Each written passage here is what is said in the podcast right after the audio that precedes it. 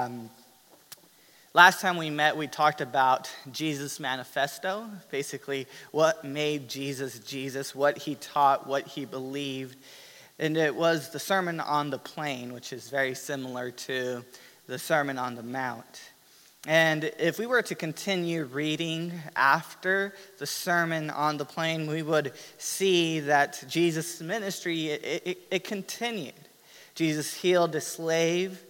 He raised a widow's son from the dead. Jesus continued preaching the good news of the kingdom.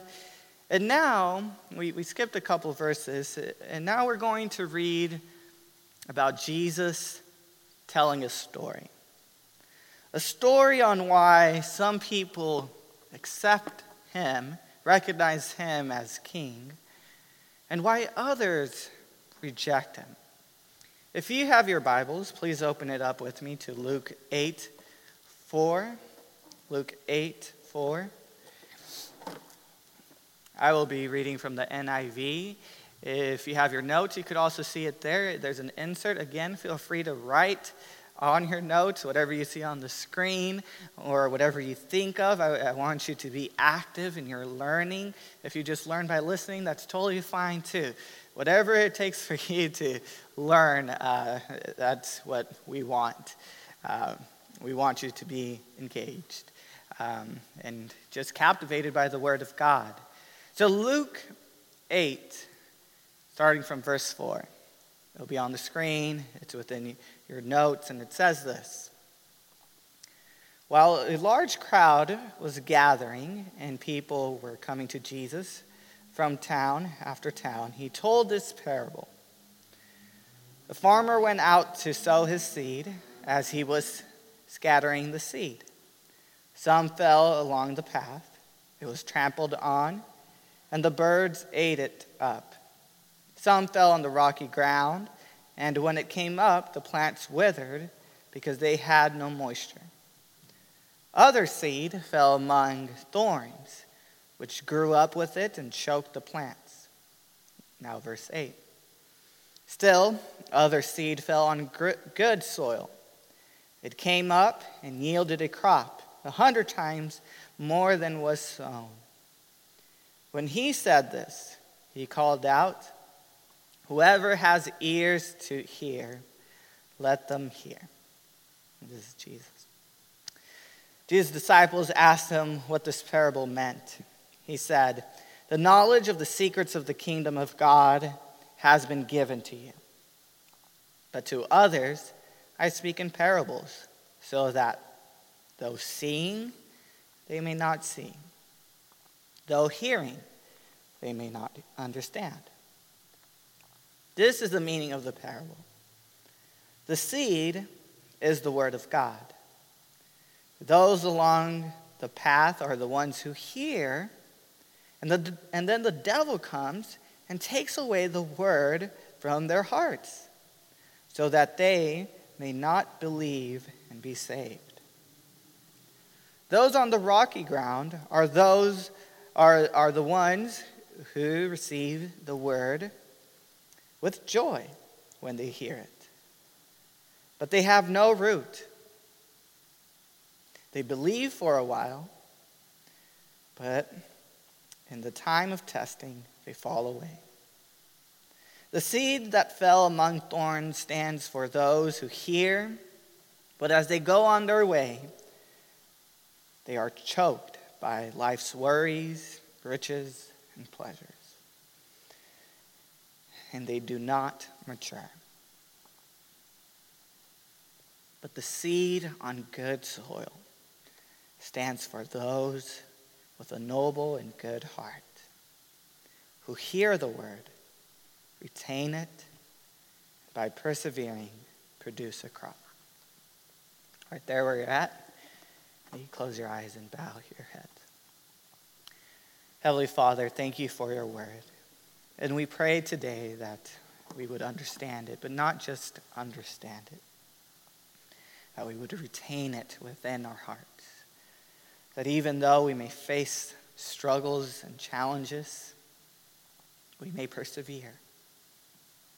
Persevere in the truth that you have called us into. persevere in the knowledge of who you have called us to be. Lord, let us understand. May your Spirit come into our hearts and open up our minds and also our hearts so that we could, make, we could hear from you. In the name of Jesus, we pray. Amen and amen. So Jesus had a large crowd with him, and he begins to tell them this parable. A parable that would be relevant to the Galilean audience that was with him. The parable is about this farmer who went out to sow his seed. The sower just scattered the seed. One seed fell on the path on the road. It was trampled, and a bird ate it. Another seed was thrown, and it fell on rocky grounds. It grew, but the plants withered because they had no moisture. The sower threw another seed, and it fell among thorns. The seed became a plant but the thorns choked it. But then there was this one seed that fell on good soil. The seed on good soil became a plant that yielded its crop a hundred times more than what was sown. After Jesus had said this parable, he stated, Whoever has ears, let them hear. In other words, whoever can hear needs to listen to what Jesus is saying here. The disciples had heard Jesus' story about the sower, but they wondered what it meant. What does this story about a farmer throwing seeds all over the place, what, what does this story even mean? What does the story have to do with God and life? Jesus answered the question his disciples had asked. He said, There are secrets about the kingdom, and I am going to tell you about them. But other people, to those who are not close to Jesus, who might just want to know secrets just for the sake of knowing them, I speak in parables. So, the story we read about, the story about the sower, it's, it's a parable. And Jesus tells a whole bunch of parables within the Bible. The Greek word for parable is parabole, and it can mean a lesson or a proverb. Parables were stories or, or it was a saying that was designed to illustrate a truth through comparison or a simile. They were maxims. There was this one popular scholar back in the 20th century his name was C.H. Dodd, and he summarized parables in one of his lectures he gave at a university. And he said that parables are metaphors. They, a parable is a metaphor from nature or common life, and it arrests the hearers, it gets their attention by its vividness or strangeness, and leaving the mind in sufficient doubt about its precise application, application to tease it into active thought. You need to, if you want to understand a parable, you need to tease it. You need to think about it through active thought. They're sort of like the wisdom literature within the Bible. Parables are interesting stories. They, they are relatable because it uses images from nature or everyday life, and they were extremely relatable during the time of Jesus. On one level, everyone could understand a parable, even a child. But yet, to really understand parables, you need to meditate on them. It requires reflection. Parables, parables make you an active participant. As you understand the parables, you have to make a choice. Will you follow the truths of the parable or reject them? This is probably why Jesus used parables often. With parables, you take responsibility for your own faith. Will you be active in listening and meditating? Will you be active in practicing the truths of the kingdom of God's domain? Or will you just hear it and forget about it? speakers who wish to control their listeners by tell them, telling them exactly what to think and to do. Maybe if you're training an employee, uh, you are not going to use parables. You're just going to tell them exactly what they have to do. The speakers who want to control their listeners don't use parables. But speakers like Jesus, who want their audience to think and be active in their learning, use parables. They want you to be active and to make a choice. And there were people during Jesus' time who heard these parables, these stories. They didn't understand the meaning, they didn't take the time to go deeper and understand the mystery. In fact, these parables remained a mystery to them. The meaning remained a secret to the masses. So, Jesus quoted the scriptures, as he regularly did, to describe his audience. He said, Though seeing, they may not see, though hearing, they may not hear or understand. And he quoted the scriptures. The scripture as you can see up here, comes from Isaiah 6 9. And he used it to describe the state of his audience. You might or might not remember Isaiah 6. Isaiah 6 is the story of the prophet Isaiah when he went to the temple. He saw the angels crying out, Holy, holy, holy. And then God called him and ordained him, uh, ordained Isaiah for the ministry. Isaiah would speak God's word, but his audience, just like the audience, audience of Jesus, they wouldn't really understand. They would see, but never perceive. They would hear, but not understand. The ministry of Jesus was similar to the ministry of Isaiah. Jesus would preach the word of God, say things that were true. The masses would hear, but not really understand. They hear the word of God, they heard the story, but they really didn't get it. And even though the truth of the kingdom of God was being proclaimed to them in parables, outsiders do not get it. Those who don't want to take time to process this, process what Jesus is saying, they will miss out on the secrets of God. God was speaking to them, He was proclaiming the message to them but their hearts were not in the right place. They weren't active in their learning. One scholar said, People can become so dull and heavy and blunted in mind that when God's truth come, comes to them, they cannot see it. It's not God's fault. They have become so mentally lazy, so blinded by prejudice, so unwilling to see anything they do not want to see, that, they have become incapable of assimilating God's truth. During Jesus' time and even now, there are people whose mind has been closed. They've become mentally lazy.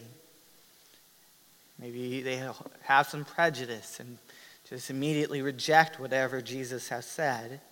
Or maybe they're unwilling to change, and therefore they don't accept or assimilate, put into practice what Jesus has said. And they don't seek to find the answers from Jesus. Only the disciples in the story asked the answers and received the secrets of the kingdom. They received the secrets because of their relationship with Jesus. They were able to get close to him and to ask Jesus. Jesus then proceeds to disclose the secrets of the kingdom, which kind of relates to the relationship of the outsiders and the Word of God. The seed is the Word of God, the Word of God which created the heavens and the earth, the Word of God that redeemed the nation of Israel, the word of God that brought hope to Israel through the prophets, the word of God that Jesus preached. This is what the seed was. So the sower is he or she who preaches the word of God. It doesn't necessarily mean a preacher behind a stand behind a pulpit in a church. It could be an employee who shares God's truth with everyone through word and deed. And it's important to note that the sower puts the seed everywhere. There's something that we can learn from that. As the sower scattered the word everywhere, everywhere, we should scatter God's word everywhere.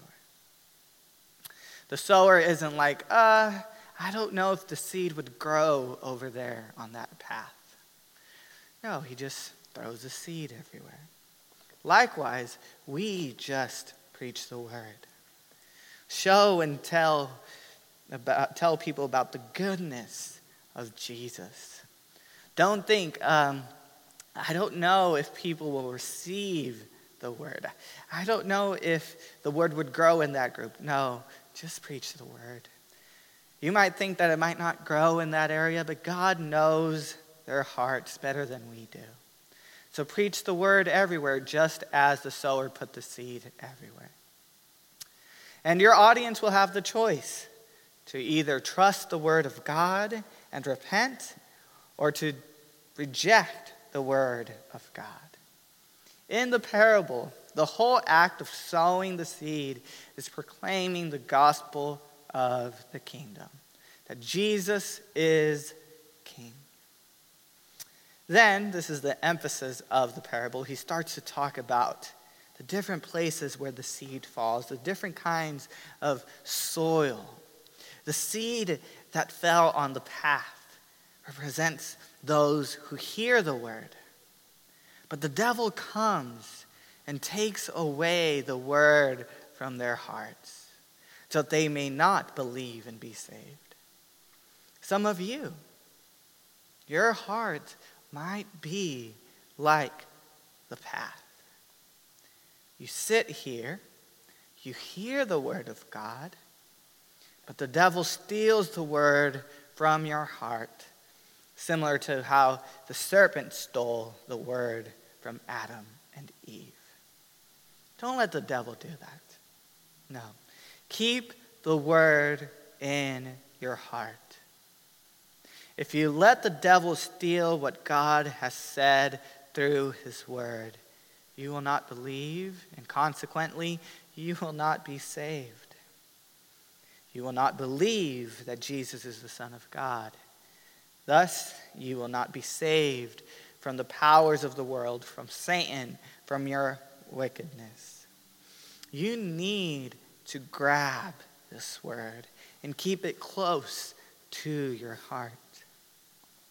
I like what Cyril of Alexandria said. He was an early Christian writer, and he said, The seed, the word of, is the word of God. Those on the way are they who have heard, on the path, those on the path. Afterwards, the devil comes and takes away the word from their heart, that they may not believe and be saved. We see in a moment the hardness of the ground causes the seed on the pathways to be snatched away. A pathway always is hard and untilled because it is exposed to everyone's feet. It does not admit any seed into it, it doesn't allow any word to come within its heart. But it lies rather upon the surface ready for any birds that will, that will to snatch it away. All whose minds are hard and unyielding, and so to speak, pressed together, do not receive the divine seed, do not receive the word of God. The divine and sacred admonition does not find an entrance into them. They do not accept the words that would produce in them the fear of God, and by means of which they could bring forth as fruits the glories of virtue. They have made themselves beaten and trampled pathway for unclean demons. Yes, for Satan himself, such as never can bear holy fruit. Let those who are awake, whose heart is sterile and unfruitful, open your mind receive the sacred seed. Be like productive and well, well-tilled soil. Bring forth to God the fruits that will raise you to an incorruptible life. Don't have a hard heart. Don't have a closed mind. I know that maybe some of us might have a closed mind or a hard heart because of experiences that we've had. And I'm also not saying to blindly accept God's word, but I am saying to interact with it, to be active in thinking and thinking about it. And I pray that you would see it as the word that it is, as words that give life. And I hope that you would believe it and accept it. And then once you receive God's word within your heart, tell the devil that you value God's word over everything. The Bible that we have, what God has said in this word, we believe, we believe that we find the words of life. And the God of death, the devil, will try to keep us dead. But we need to stay alive and we need to allow this word to go within our hearts and be a plant that flourishes. I like the practical advice that Simeon, the new theologian, gave. He says, When you come out of the church, do not begin to be distracted toward empty and useless matters, lest the devil come and find you occupied with them. It is like when a crow finds on the plain a grain of wheat before it has been covered with earth and picks it up and flies off. The devil removes the memory of the words of the of catechetical uh, lectures, which is the they had these answer, question and answers type of lectures back in the day within the church, from your hearts, and you and you find yourselves empty and deprived of beneficial teaching. So basically, you come here, you listen to the word, but once you leave, don't, don't forget about the word. Think about it, meditate on it as you leave. We need to have different, a, a different type of heart a heart that receives and keeps the word, a heart that is active in and out of a church service, hearing and learning and keeping everything that we can. As one scholar said, everyone may hear the word, but not all will believe and be saved. It's somewhat of a cliche, but some people think that if you just come to church, you're immediately a follower of Christ.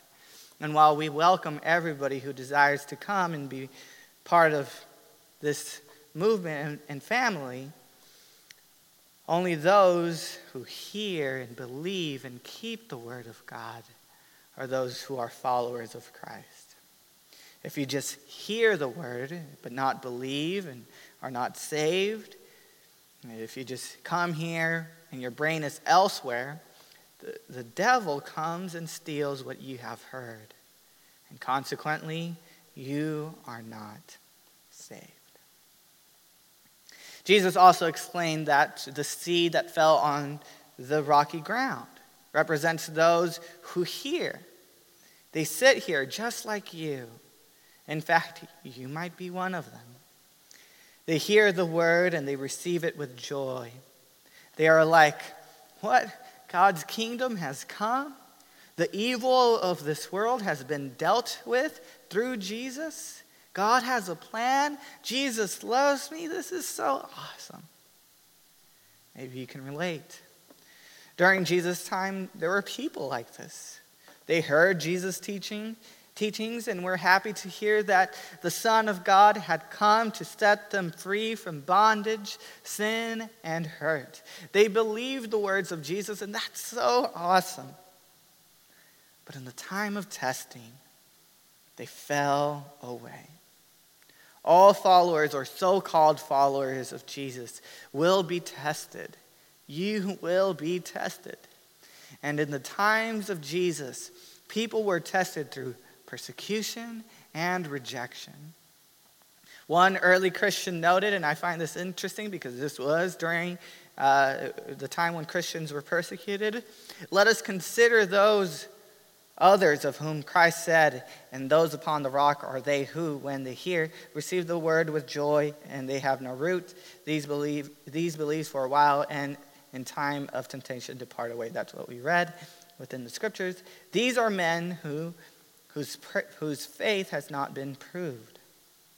They depend simply on words and do not apply their minds to examining the mystery. Their piety their holiness, established without root. When they enter the churches, they feel pleasure often in seeing so many assembled. This is awesome that there are people here. And it's not bad to be happy that there are people here. They joyfully receive instruction in the, in the mysteries from Him whose business is to teach and laud Him with praises. They are excited to hear these things, to hear about the Bible. They even praise Jesus. They do this without discretion or judgment, but with unpurified wills. They don't really think through these things, they just do it because maybe everybody else is doing it. When they go out of the churches, at once they forget the sacred doctrines and go about their customary course not having stored up within themselves anything for their future benefit. They come, they hear these things, but once they leave, they, they don't store it up within their hearts. And if the affairs of Christians go on peacefully and no trials disturbs them, even then they scarcely maintain the faith. They, they're still in it, but not really, and so to speak, in, in a confused and tottering state. They're like, you don't know how Christian they are. But when persecution troubles them and the enemies of the truth attack the churches of the Savior, their heart does not love the battle, and their mind throws away the shield and flees. If you believe the words of Christ, you are mocked, ridiculed, and judged. Today, we may not be persecuted to the same extent but we are tested still with our friends, with the decisions we make, with rejection and social persecution. If your heart is like rocks, the Word of God will die, it will not grow. The Word of God won't grow because you let go of the Word of God when things got tough. Then the seed that fell among the thorns. It did grow, but it was choked by the thorns.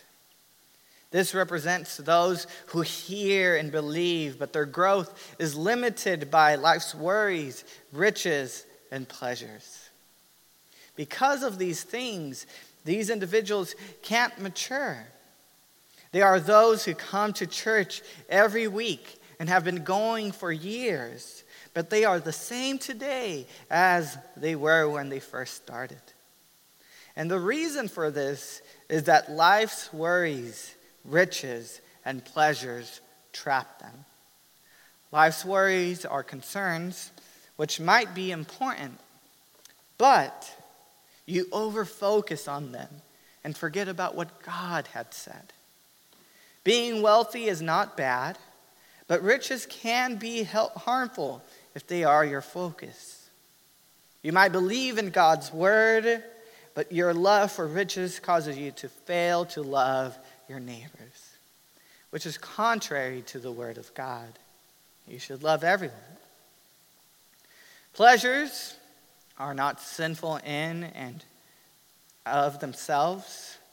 The word for pleasures is hedone, it is the Greek word whereby we get the word for hedonism, the philosophy that the primary goal of life is to experience maximum pleasure. In the Greek world, hedone was used to talk about any type of pleasure or desire. The New Testament authors recognized that hedone, that pleasure, can be harmful. Look, the church sometimes has seen all pleasure as bad, and, and that is false. There is good pleasure. God created pleasure.